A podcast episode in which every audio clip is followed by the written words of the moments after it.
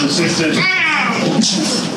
Tomorrow, the feast of our Holy Father among the saints, Gregory Palamas, the second Sunday of Spring Fast. We're going to say some words about the saint. We're going to say some words about his great and important teaching and about our life in Christ. And it is important for us when we celebrate this, the memory of a saint that we don't celebrate simply a historical event. We don't celebrate something that came and we remember it, but we imitate the saint. We follow after him in imitation. And this then becomes a great feast for us personally.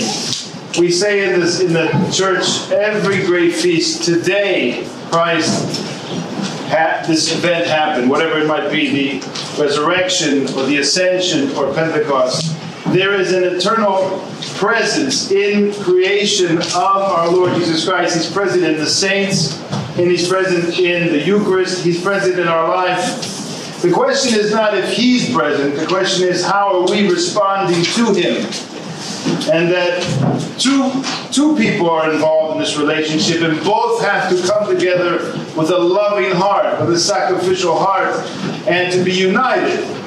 And the whole of our life in Christ culminates in this communion. This is salvation is when we have communion in Christ. This is the point of the incarnation, and this is the, the end of our life in the church. If we are not united in Christ, and this is, of course, what does it mean to be united? What does it mean to have communion?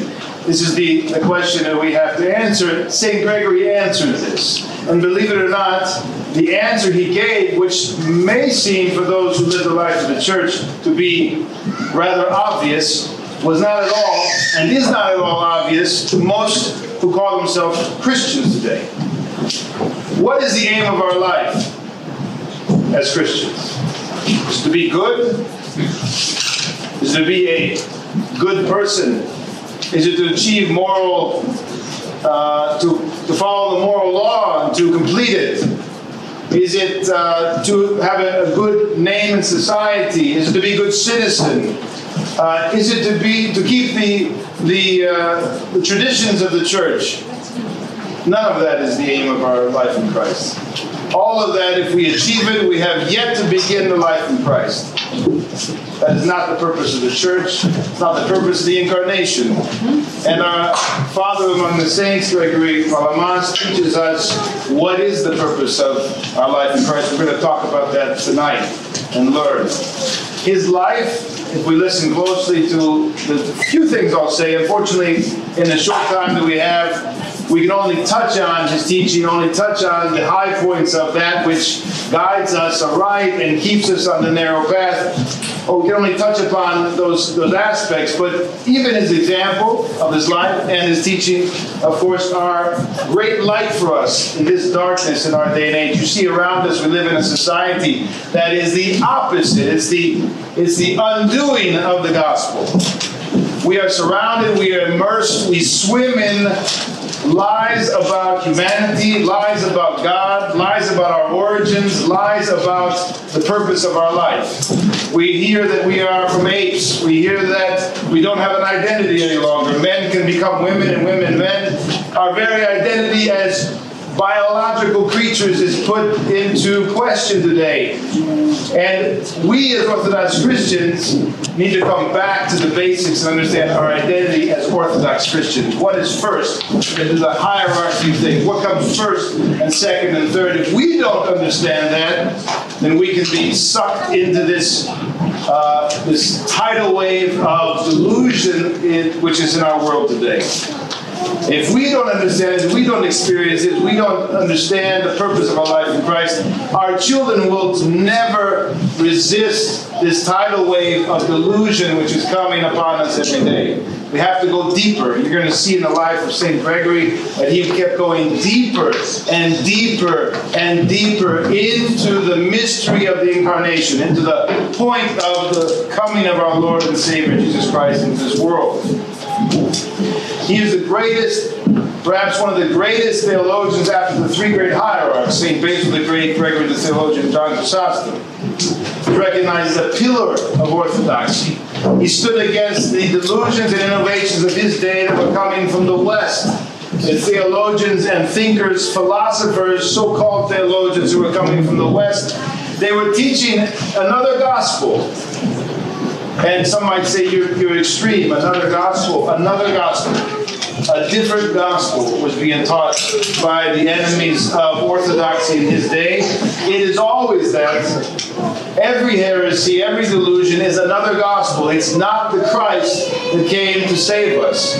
And the same applies to our, our Father among the saints. He stood with, with courage and confessed the faith and so the church, in great thankfulness, a week after we celebrate the Sunday of Orthodoxy, in which we, what happens on the Sunday of Orthodoxy? We not just commemorate the icons, but we celebrate the restoration of not just the icons, but the Orthodox faith. And then after century after century, what happened was the church said after every victory against heresy, we add that celebration to this as well. And so now, after a thousand years of celebrating the Sunday of Orthodoxy, we have included the condemnation of many heresies and the victory of many saints, including St. Gregory Palamas. But it wasn't enough. They wanted a Sunday dedicated to St. Gregory. So great was his victory for the Orthodox faith in the 15th century. So they celebrate after the triumph of Orthodoxy in terms of the holy icons and the rest, we have the triumph of Orthodoxy in three major councils. 1351 was the first and most important council. Uh, and, it, and these councils together, taken together, we call the Ninth Ecumenical Council. Many of us have heard of seven ecumenical councils. In fact, it's not just seven. This is a narrative that had come very late to us. We believe, and it's apparent in the synodical documents going back, that there was an eighth ecumenical council and a ninth ecumenical council. The saints commemorate these. And the eighth was with St. Photius the Great, when they put down the arrogance of certain theologians in the West, when they introduced something called the Filioque, which was an addition to the Creed. And this addition, which you, if you go today to a Roman Catholic Latin Rite parish, or if you go to some of the Protestant, more traditional parishes, you will hear this heretical addition. They don't believe it's a procession from the Father, but the Father and the Son. St. Gregory writes about this. He has two treaties, two treaties against this heretical doctrine. To give you a sense, very briefly, because it's impossible for us to go deep into it, St. Gregory writes about this teaching, and he begins by comparing this heretical teaching and the extent of its acceptance throughout the world in the Western world at the time to the extent of Arianism in the fourth century. Just to remind you, this talk was entitled St. Gregory Palamas in relation to the West and Roman Catholicism. So part of my goal here tonight is to is to alert you to, to, to draw your attention to how St. Gregory has was decisive. He was, as as, as it were, at the, at the base of the mountain of modernity. We are at the peak now. We have ascended. We are now in the midst of this dissolution of the West. You see, it began in St. Gregory's day with the Renaissance, with the Enlightenment, with all of these philosophical movements in the West, which were taking man away from Christ. Western man was leaving Christ behind. What was the Renaissance? It was a rejection of Western Christianity and a desire to return to paganism. What was the Enlightenment? It was a rejection of the whole theory of knowledge and the role of God, the immanence of God in our life. It was a rejection of that. And St. Gregory was at the base of this mountain of modernity, which now we are, as I said, in the midst of. So he's a light to us to discern where are the boundaries of truth in our day and age. And he pointed to this. And one of the doctrines, as I said, which was a great diversion from the Orthodox faith, was the so called filioque, where we have an addition to the, to the creed, to the symbol of faith, which we confess uh, every day. Every day, morning and evening, we confess this in the morning prayers and in Compline. So important it is to us It is the foundation of our life in Christ. It is the presupposition of the grace. It is the boundaries about, out, of which, if you go, you have lost. You are wandering. That's what the word prelest or plani means. Plani uh, in, in, in Greek, it means to, to wander without any, any direction, any perspective, any goal.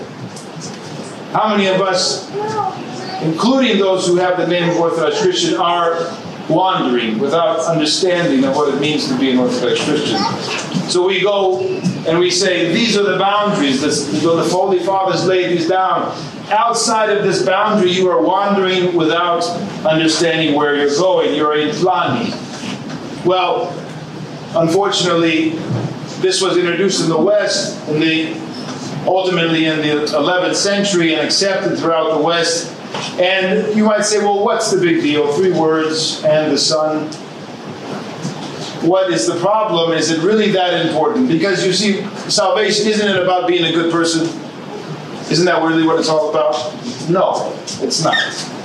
If that were the case, Christ did not have to come. We did not need his incarnation. If it was about being a good person, we had that in the old law.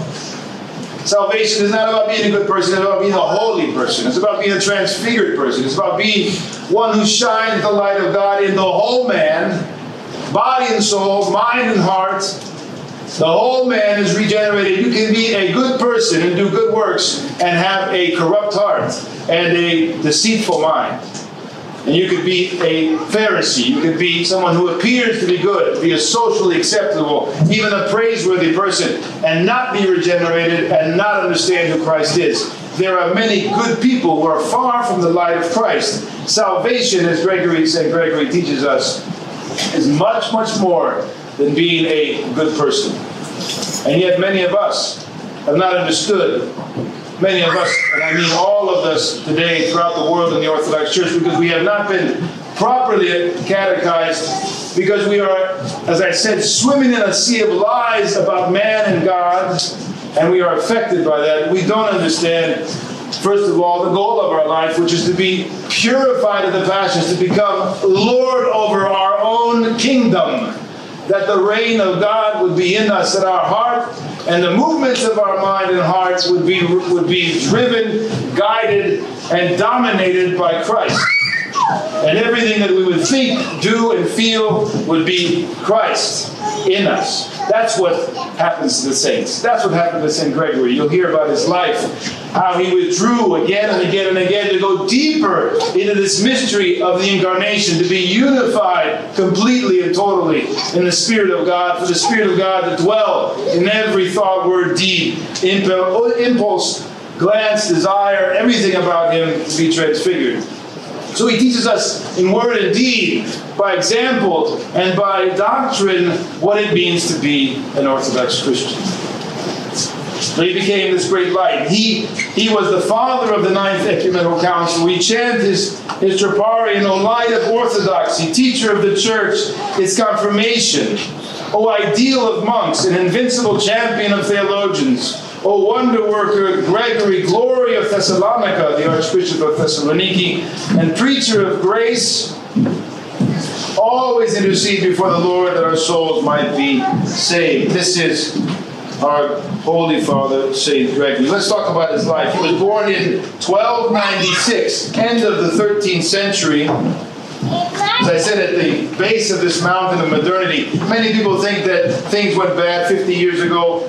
100 years ago, 150 years ago, 200 years ago. The truth is, intellectually, we can trace the delusion of our day all the way back to the schism. A thousand years ago, this, this, this journey toward dissolution of, of Western society began when the Pope of Rome departed from the communion of the church.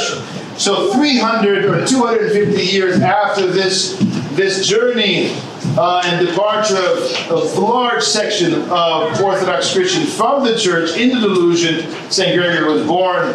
Gregory's father and mother, devout beyond imagination for us today, they led a fervent life of prayer. St. Gregory's father was an important senator, and it says in the life that he would oftentimes be so immersed in prayer in the midst of the sessions of the Senate that they would call upon him repeatedly, and they would, uh, uh, as it were, awake him from his ecstasy in prayer.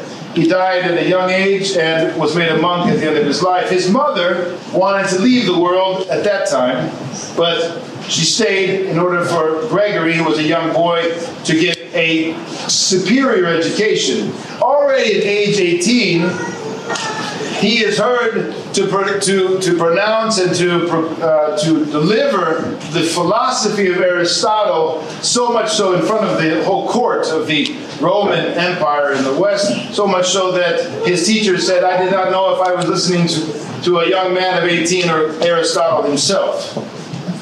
But he was not interested in the intellectual life, he was interested in the spiritual life. Are they the same? Are intellectual life and the spiritual life the same? Absolutely not.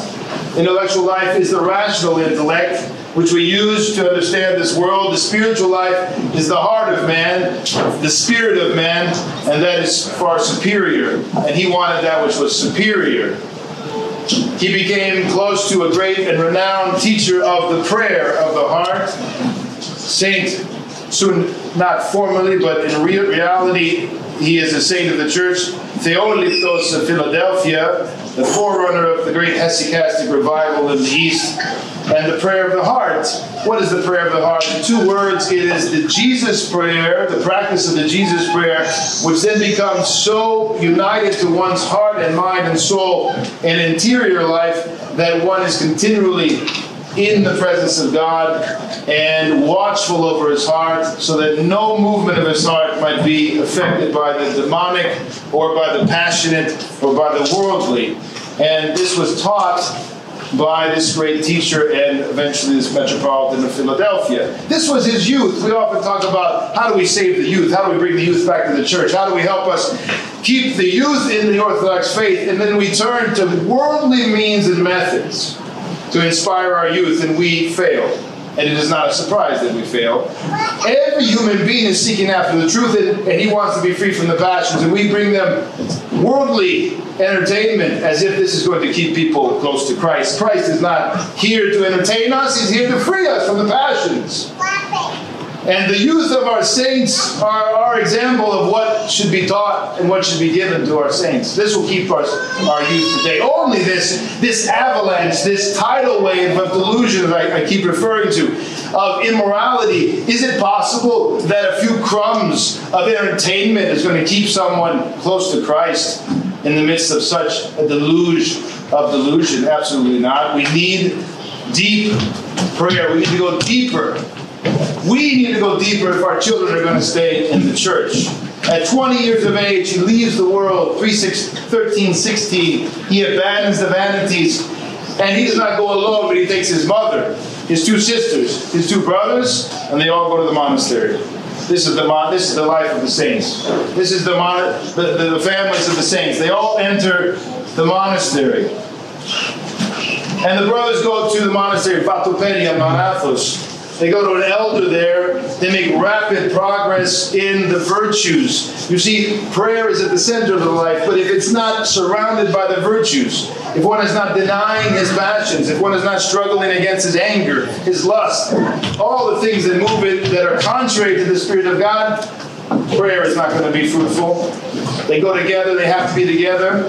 This is a presupposition of the grace of God, the mysteries working within us. It's a presupposition that when you go to the Eucharist, you walk away changed. If you do not bring those presuppositions to the mysteries, you walk away the same as you le- as you went to the mystery. And so he was obedient, he was humble, he was meek, he was fasting. We're in the midst of the fast. How much of us? How many of us are fasting? Five days a week without oil.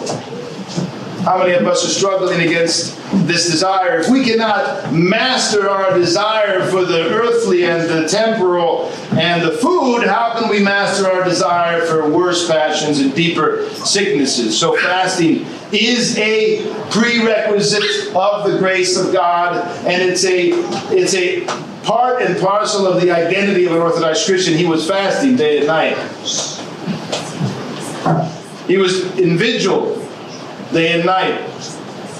He was re- renouncing the desires of the flesh, and he was uniting himself to God. Night and day he besought God ceaselessly, with tears, and the, the great prayer that came down from, from, for, to us from St. Gregory was the prayer, Lighten my darkness, Lord. Enlighten my darkness. He said this repeatedly to the Mother of God and to our Lord. As we say the Jesus prayer repeatedly. We have the prayer rope, we say, Lord Jesus Christ, have mercy on me every day. He said, Lighten my darkness. Is a wonderful prayer. We can all adopt this prayer. The Mother of God appeared to him after this prayer with St. John the theologian and gave a promise of her protection in this life and in the next because of his pure desire to be enlightened by the light of God. And he was, and he became a great light for the whole church. Only three years later, his brother died, his elder then died, and he went with his other brother Macarius, and they went to the monastery of the great, great Lavra on Mount Athos, and he was a chanter there.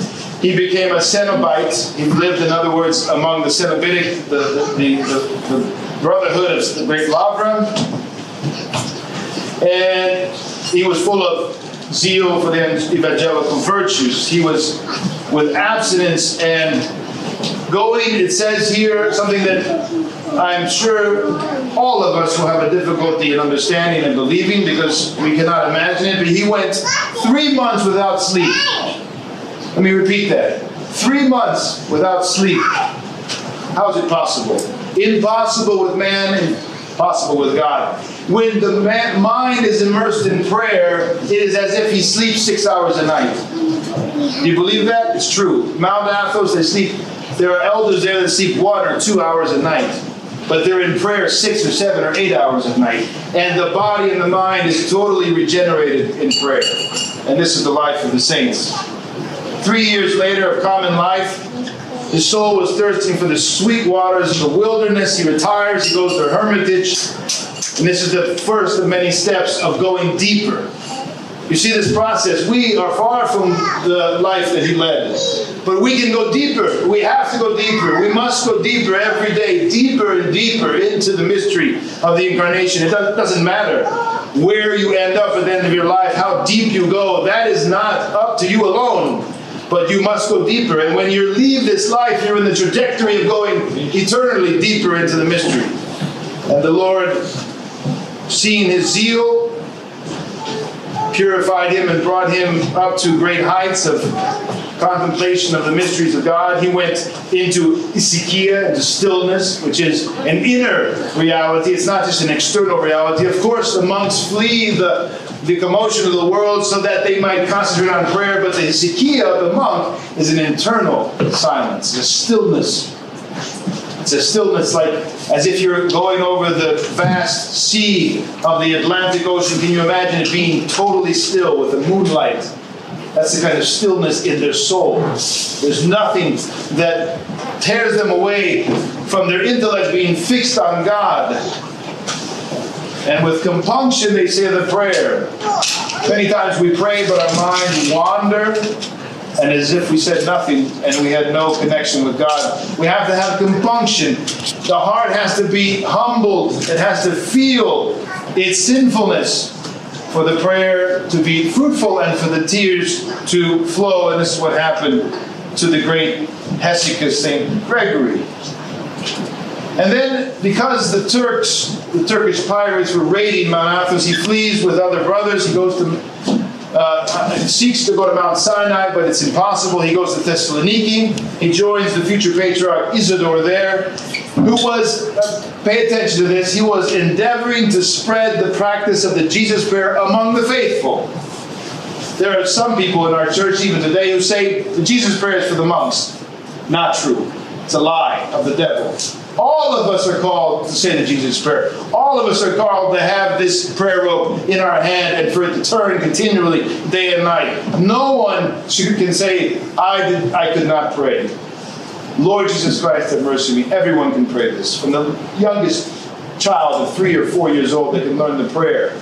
And they can become a hesychist wherever they live. It's one gospel in one way. And St. Gregory and others were leaving the Mount, uh, to teach the faithful to pray the Jesus prayer. This is for every Orthodox Christian, no matter the station in life. And there in 1326, at only 30 years of age, he is ordained a priest after being assured in a vision from the, that the will of God is that he becomes a priest. He did not seek it, but only the will of God. And then he leaves and he goes again deeper into the ascesis, asceticism uh, in, in, in, a, in a hermitage and it says here he went stricter in his ascesis, in his ascetic struggle. And what does that mean? We see that, we hear that, we say, well, this is not for me. I, I am a house housewife. I have a job nine, uh, nine to five. I have many distractions. What does it mean to go stricter and deeper into ascetic life? You know what it means?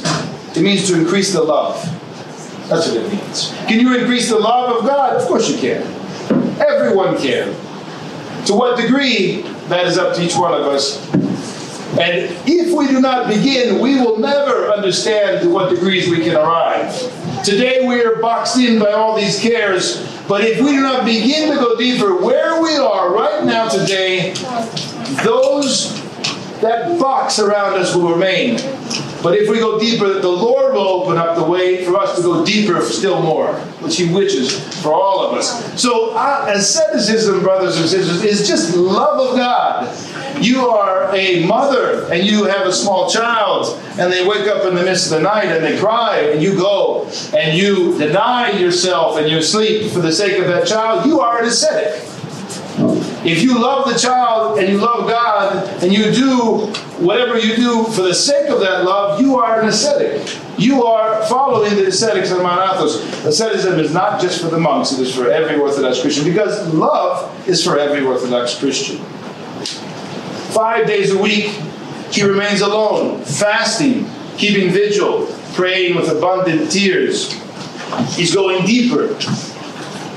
He appears on Saturdays and Sundays alone, to serves the divine liturgy. He goes back to his hermitage and he continues to go deeper. His mother then reposes. He, take, he goes to Constantinople. He takes his sisters and he brings them to a hermitage near his own to guide them on the path. And then there are raids from others at that time coming and making life difficult. And he goes back to Mount Athos. He goes back to a, another hermitage there, more secluded, more time alone, going deeper again into the mystery of the incarnation. He only goes rarely on feast days to the monastery.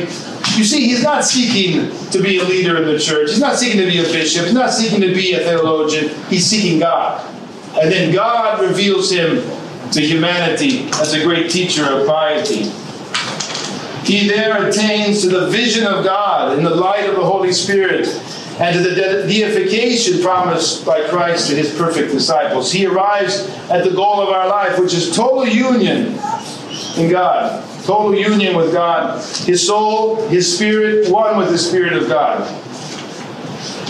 And then one day he sees in a dream that he was full of milk from heaven, which as it overflowed changed into wine and filled the surrounding air with a wonderful scent. This he understood to be a sign from him, from God, that the moment had come for him to teach the brethren the mysteries that God had revealed to him. And then he begins to write several ascetic treatises at the time. It's 1335. He's 39 years old. He becomes then the abbot of a monastery in Mount Athos, Esphigmenou. 200 monks in that monastery. 200 monks. I don't know if any monastery today has 200 monks. 200 monks. And they do not understand St. Gregory. They cannot understand to what height he's reached. They don't understand his spiritual experiences. And so after one year, he leaves. Not many abbots today leave their abbacy. Not many abbots today say, goodbye, I'm going back to my hermitage. Thank you very much. He does. But the Lord is now like a like a fruit that has been matured and ready to be eaten the time has come for him to defend the faith, and the heretic appears from the west. His name is Barlaam. He is from Calabria in southern Italy. He comes from the west, and he becomes very well known because he's an orator, he is a speculative thinker, he speaks with an erudite language, and people are impressed, and he comes to Constantinople and he begins to expound upon the teachings of St. Dionysius the Areopagite, and he entirely interprets St. Dionysius in a philosophical way. And so here is something for us to take away from. Our theologians, if they're true theologians, are not philosophers. They do not teach the faith in a philosophical way. They do not speculate about God. They are like St. Gregory. They have experience of God and they speak from experience. They see Christ face to face and they describe him. And so when the philosopher rises up and says, This is what God is all about, they say you're wrong. I know who Christ is. I've seen him, and you do not. You're not describing the way to God and the truth of God and the life of God. And this Barlaam comes and speaks about God with cold reason and not out of experience. He is a humanist and he doesn't understand the prayer of the monastics of Mount Athos. And he mocks them when he hears about the way that they pray. And the monks come to St. Gregory and say, Please defend us. This philosopher is mocking us and telling us that we're in heresy, that we don't know what we're saying and doing here with our hesychastic way of life, our life of stillness and prayer. They appeal to him, and he begins to write. He writes several polemical treatises. Let me say that again polemical. He was warring against delusion. We need this prophetic voice in the church today. We need a prophetic voice that will war against delusion and protect the faithful from the wolves which are coming to devour us. The delusions and the lies about man and God, as I said before, we need St. Gregory in our day and age. And he wrote polemical treatises against Barlaam and against this teaching. He shows that asceticism, fasting, prayer, self denial, vigil, and all the things that go into rising in the middle of the night to feed our child, all the things that go into being an ascetic and prayer are the outcome of the whole mystery of redemption, the whole mystery of the incarnation. And they are the way for each one of us to make the grace given at baptism to, to rise up within us. You know that every one of you that's been baptized has the kingdom of God totally within you. Nothing was missing in baptism. God, Christ gave himself to you entirely. The kingdom of God is within you. You have nothing that's missing except your acceptance of that grace, the activation of this mystery within you. He has come to you. He wants to reveal his kingdom to you. He the kingdom is within you, but because you and I and all of us are lost in creation outside of ourselves, we never realize the kingdom of heaven within us. We do not turn within to live within us. We do not hear the voice speaking to us. Our conscience is smothered with our desires and our passions, and therefore the kingdom of God is not initiated, and we do not live this, which has already been given to us in baptism. Again, Christ gives himself entirely to each one of us in every mystery, whether it's the Eucharist, whether it's the baptism or chrismation or ordination. There's nothing missing on Christ's part. The problem is us. The problem is what we have done or not done to activate that. And again, just like in a marriage, if one of the two does not love, does not sacrifice, does not is not patient, well, the marriage and the unity of the two is not going to be actualized. It's the same with our loving relationship with Christ and the kingdom of God which is within us. And he defends the hesychasts, and he said, since the incarnation, we have to seek the grace of the Holy Spirit in our bodies. You see, we live in a day and age when Gnosticism, Gnosticism is a heresy in the ancient church, which is very much alive today. Gnosticism is very much alive. What does it teach? The body doesn't matter. Or indulge the body, give over to the body, become slaves to the body. There's two extremes in Gnosticism, and both of them are heretical. And there's this idea that spiritual life has nothing to do with the body. In fact, it's in within the body, within the soul, and only there that the spiritual life can be attained. And St. Gregory is telling us that we seek this grace not outside of ourselves, but within ourselves. We said earlier that it's within, within that we'll find the kingdom of God. And these bodies that God has given us, this body that we have, is sanctified, is glorified by the mysteries and by the Eucharist. And that's how we're grafted into the body of Christ, through the Eucharist. But again, if we approach the Eucharist or any mystery without repentance, without compunction, without purification, without love, without humility, without submission to Christ, all of these things that make this relationship real, we walk away from the Eucharist as a purely created human being, as human. But if we walk, if we go to the mystery with all the presuppositions of humility and love and compunction and contrition and prayer and preparation and purification, which is the life of asceticism, which is the life of love, then we walk away as God men, as theanthropy, as God human, and this, this reality of incarnation becomes our reality. This uncreated grace is the very glory of God. It's the presence of God. It's Christ Himself that dwells within us. And it sprang from Christ on the day of the transfiguration. So St. Gregory says, on, on the Mount of Tabor, what did we see? Did we see a created reality? Did we see a light like the sun? That's what Barlaam said. That's what this heretic said from the West. And Gregory said, absolutely not. That was Christ himself revealing himself. God is light. And the uncreated light, he's not a created light. He's not like this light that we see here in front of us, nothing like it at all. He is uncreated light. He is God himself that appears and was shining. And when we are united to this light, then we have eyes to see. Then we see creation and ourselves and God as He is, as it is. And that's what it means to be illumined. What does it mean to be deluded? To see and understand creation not as it is, but as in, as, as if it was in a haze, as in as if we cannot make and make sense of it. What do we see in our society today? People who are talking about God and man and creation in ways that are not true. They do not have a communion with God. They are not illumined by God. They do not see things as they are, and they talk about human beings in a way that has nothing to do with humanity. This is the delusion. So, this experience of purification in the church enlightens us, and we have eyes to see and ears to hear, and we see what life is all about, and then we live according to the will of God.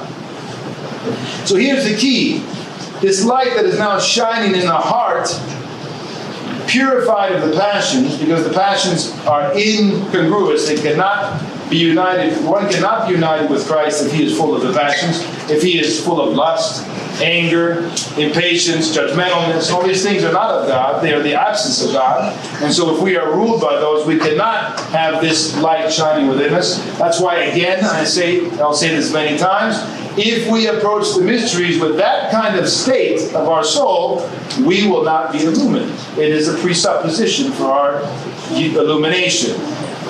But a heart that is purified from the passions, it truly unites to God, illumines us, deifies us, gives us a pledge of that same glory which will shine on the bodies of the saints after the general resurrection. And this is a key. So God is not a philosophical concept for St. Gregory.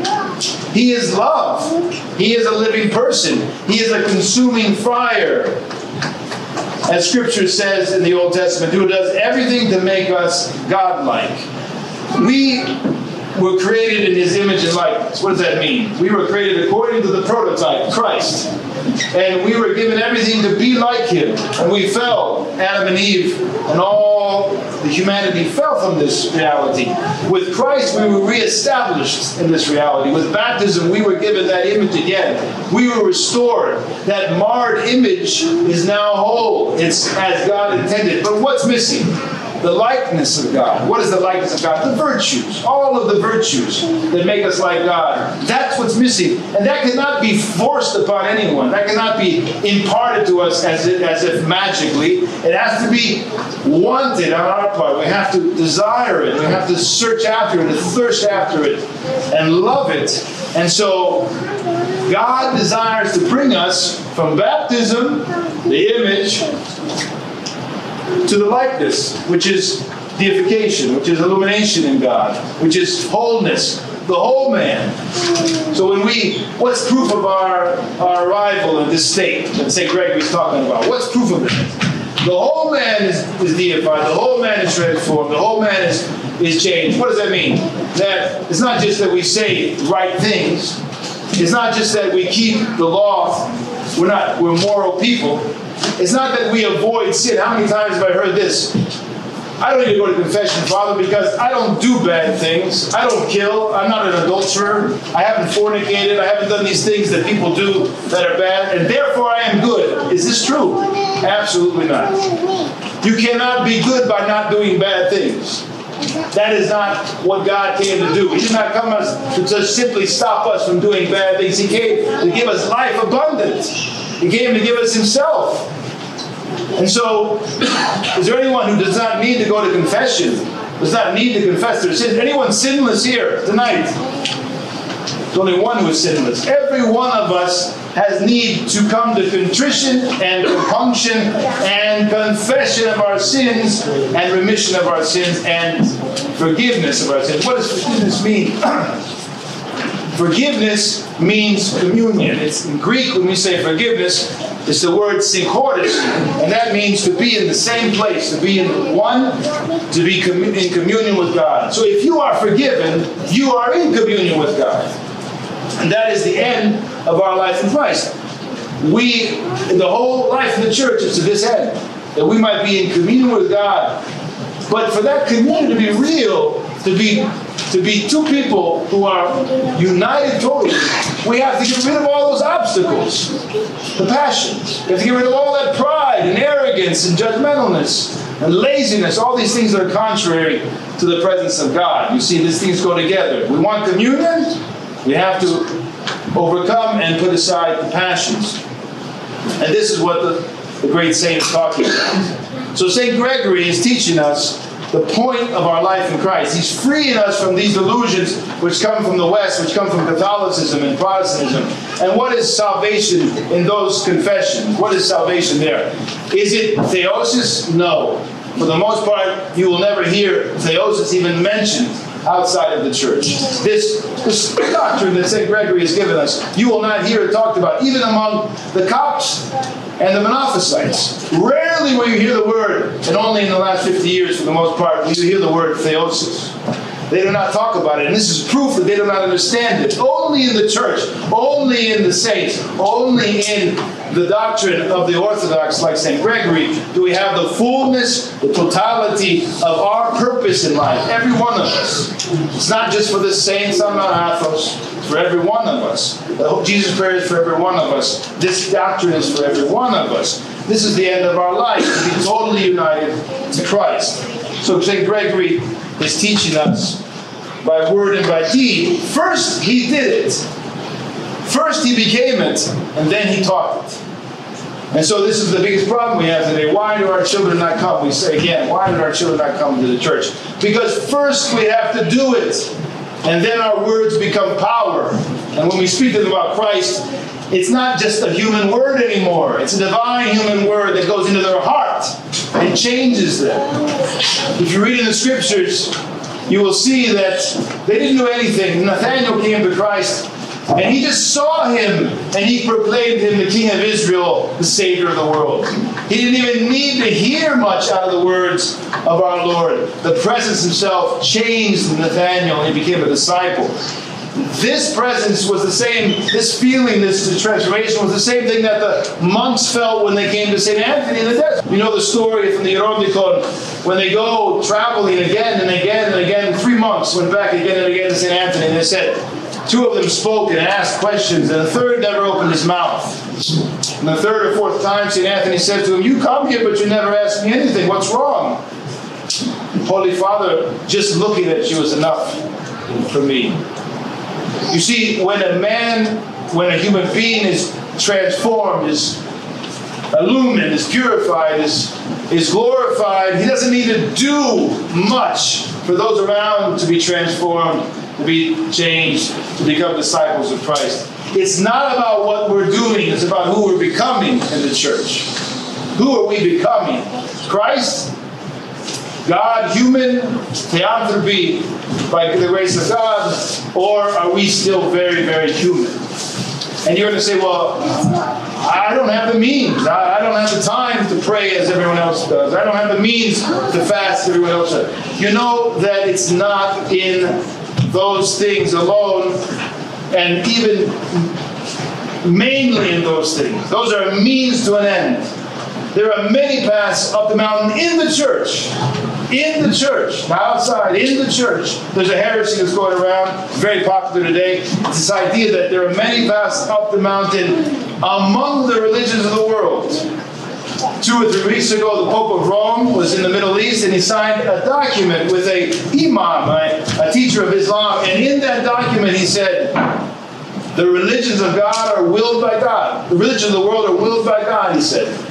Total delusion, total heresy for an Orthodox Christian. Unbelievable the, the depths that they have fallen in the West. The religions do not save, brothers and sisters. They are not revealing Christ to us. There are not many paths up the mountain outside the church among the religions of the world. There are in the church.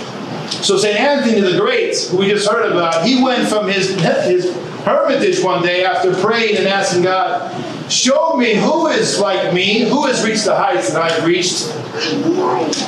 And he was sent to Alexandria to a, a man who worked shoes, I think it was. He was working in the, in the basement on a busy street. And the angel showed and he went down and he sat down and the man who was a pious man understood it was a holy man. He said, what, what have you come to me for? What are you doing? And St. Anthony said, I want you to tell me your life. What do you do? How do you live? I don't do anything. I'm just a, a shoe repairman. I, I, don't do anything. No, no. I was an angel told me to come.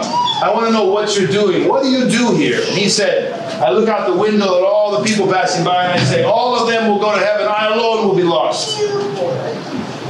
You see, he was not fasting day and night. He was not praying day and night. But he had reached the heights of St. Anthony with his humility. So no one can say, I don't have the means. If you are in the church and you are praying and you are fasting as much as you can and you are loving Christ with all your heart, there is no obstacle for you to reach the heights. The question is, do you love and how much do you love and how much are you prepared to sacrifice for Christ in your daily life? We come every day, every moment of the day. We come at crossroads in our mind and in our life. We are at crossroads and we have to decide where is Christ? Who is Christ? And am I, am I loving him at this moment? In my thoughts? Have I lost him? Am I wandering in the midst of the world without Christ in front of me? Or is he in my life? Am I worshiping him at this moment in my thoughts, in my heart, in my words and deeds and thoughts and impulses and desires and every aspect of my body? Am I loving him? Every day we can be loving him. Every second we can be loving him and praying to him. There's no obstacle that we can that will prevent us by God's grace to be doing that. Every one of us. So the great hierarch comes and has many correctives to our way of life today. Many correctives. He is a guide of orthodoxy for us who are again in the midst of these delusions and heresies that are the fruit of a thousand years of apostasy from Christ. Many people say, uh, how have we arrived at this state of affairs in the world? How is it that humanity is so blind and we can't even understand if we are a boy or a girl? And what, what is, at the end of the day, human beings? We don't even understand our own anthropology. How did we arrive at this state? We arrived at this state because we departed from the narrow path in the West and in so much as we, as Orthodox, have done this and followed this, we are in the same boat. We departed from the narrow path of asceticism, of love, and we started to philosophize about God, and God became a great idea. And then we said, we said, God, you are a great idea. We will put you like the deist in heaven, and we are going to treat you like a great clockmaker in heaven, and we will exile you from the world. That's what they did in the West. And this is all a result of a heretical ecclesiology and heretical teaching among the followers of the Pope. So much so that today we call theologians those who sit and speculate like Barlaam about God. These are not theologians. These are not saints. We cannot speak to us of God. They do not have experience like St. Gregory. They cannot speak to us of God. They can only speculate about God. I don't know about you, but if I'm going to go in a far off land, I want to know. I want to go with somebody who's going to guide me there, who's been there. I don't want somebody who speculates and from the internet has learned the path. I want to know somebody has experience of this path and has been there and can speak from experience. And these are the saints. These are the saints. He was an experiential theologian. Listen to what St. Simeon, the theologian, says about this, same vein of St. Gregory. He says, Whoever does not attain, does not desire, does not desire to attain to the vision of Christ is possessed of the devil. Think about that a minute. If you do not desire, he's not saying you have to attain, but if you do not even desire to attain, there is no neutrality in the spiritual life. Oh, I'm I'm uh, neutral. No, you're not. You're either with God or against Him. He says it himself in the scriptures. You either have made a decision to love God, or you are outside among the ignorant, among the blind, and according to St. Simeon the theologian, you might even be possessed of the devil. We have to desire, and if you say, Well, I don't have much desire, pray and say, Lord, give me the desire to desire to love God. There's always somewhere we can start. No one can say, I don't know where to begin. Begin by praying that you might love to pray. Begin by praying that you might want to repent. I don't have repentance for this sin. I am habitually sinning in this way. Pray that you might want to not sin. That's where you begin. You see, the humility, we learned about that from the example of the shoemaker. The humility of man is what God wants from us to open the door of the grace of God. So let's humble ourselves and let's begin to desire, to desire God. So the God of the philosophers has been put down by our saints. And it's very interesting because St. Gregory says something and we are now living it. Again, I said that he was at the foot of the mountain of this great apostasy we're living. What did he say? He said the failure to distinguish between the essence, God and his essence, and the energies, his, his presence in this world, will lead to atheism or polytheism. Now, this is one of the key aspects of his theology. Bear with me for a minute, it's important.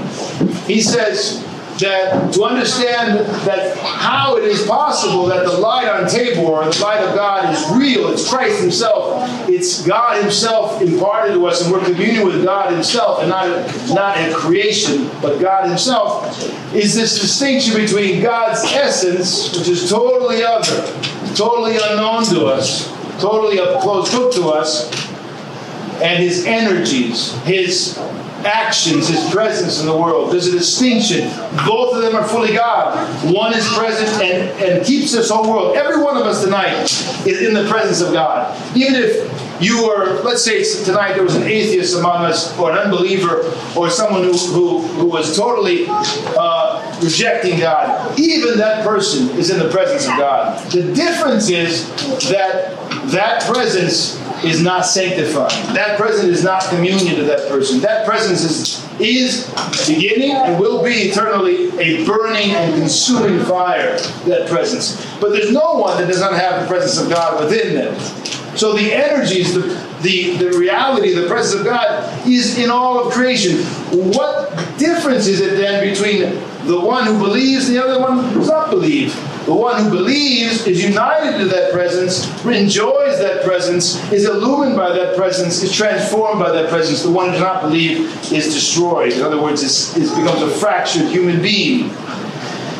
So when we don't have this distinction any longer, in other words, we're a philosopher, we're a speculative theologian, we're saying what the Barlaam and the other heretics were saying about the spiritual life, it leads to atheism. It leads to God being exiled. Exactly what happened in the West. Exactly what happened in the West with deism and all the rest. and to give it some more flesh because it's very important for us to understand that theology and what we say about God has consequences. None of us should be, after this talk tonight, have the idea that it doesn't matter what we believe. You know that that is what most people believe today. It doesn't matter what you believe, just be a good person. This is a heresy, delusion. Of course, it matters what we believe. It determines who we will be and who we will follow and what we will do in this life. St., John, St. Gregory says that if the energies of God, the presence of God, was created, in other words, was not God himself, but his creation, as was said, then necessarily it would be a created nature. Would be of this world. It would not be God at all. And if God is not in this world, if he's not present, then there is no God in practice for us. There is no communion for us. If God is not in this world and present in His energies, His, his own presence in this world, His, his grace, then God does not exist for us. And again, that is exactly what happened in the West, and that's why we're at where we are today in this world. It's a logical conclusion from the theology that was taught among the Roman Catholic theologians and the philosophers that came from the West. It means that there's no operation, there's no relation, there's no communion, and therefore God is exiled to heaven. Last words, I conclude with this, and then I'm happy to entertain your questions, your queries, whatever issue you might have, whether it be about the talk tonight or whether it be about something else. The heart of the theology of St. Gregory Palamas is this vision of Christ, this glory of God, this union with God, this real communion. This is the heart of his teachings. And it is this vision of theosis that it's not just a matter of wills, like willing to do the good thing. That's not what salvation is. I'm, I'm on the path, I'm willing to do good things. That's not salvation. But it is rather the transformation and transfiguration of the whole man. We said, and we'll say again, that Salvation is apparent in the life of every one of us when the whole man, the whole person is being renewed and regenerated and transformed and changed. What does that mean? The way we sit, the way we talk, the way we walk, the way we communicate, the way we think, the way we feel. Everything about us is changed. Why? Because the Holy Spirit of God is in us and guiding us and living within us. Is, is, there any part of our body in which our spirit, our soul does not exist? No. The soul is in the whole of man. And when it is transfigured, the whole of man is transfigured. So that's what it means to be saved. That's what it means to be in communion with God.